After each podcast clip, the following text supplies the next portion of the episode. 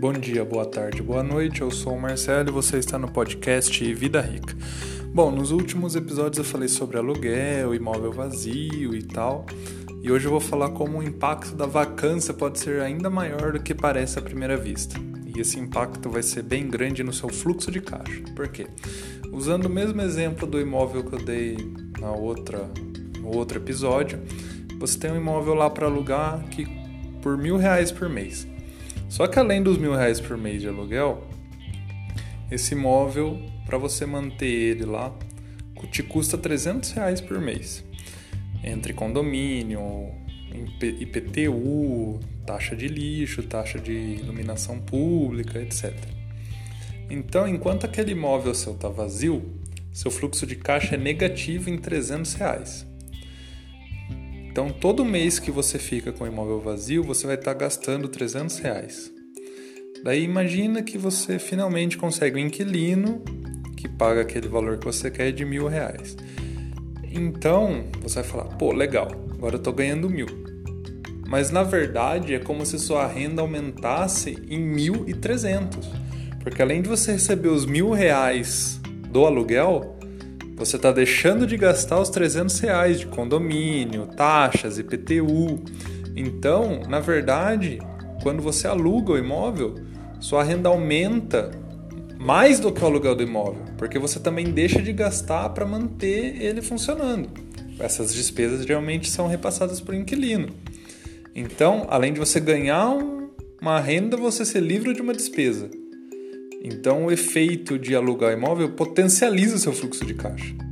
Não é que seu fluxo de caixa vai ser vai ter mil reais a mais, na verdade vai ter mil trezentos reais a mais.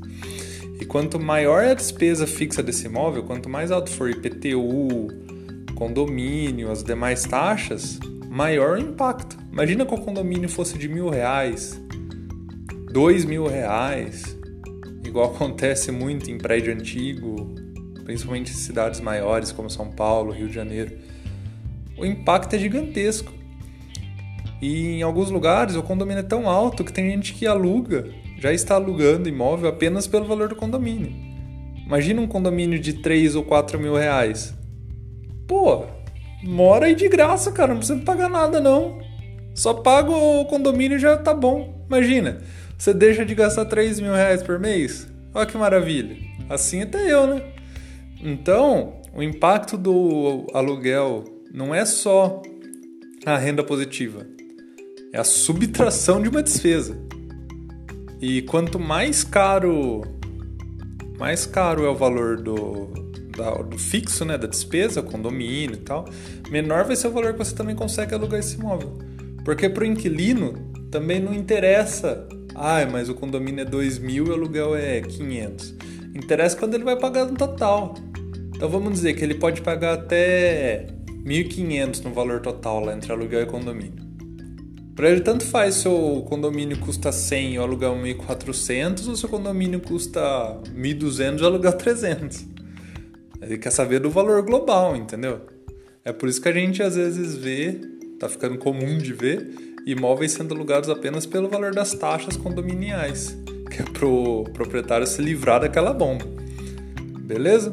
Se você gostou desse episódio, tem mais lá no meu site vidarica.me. Você também pode ser um patrocinador deste canal. É só entrar em, apoia.se barra.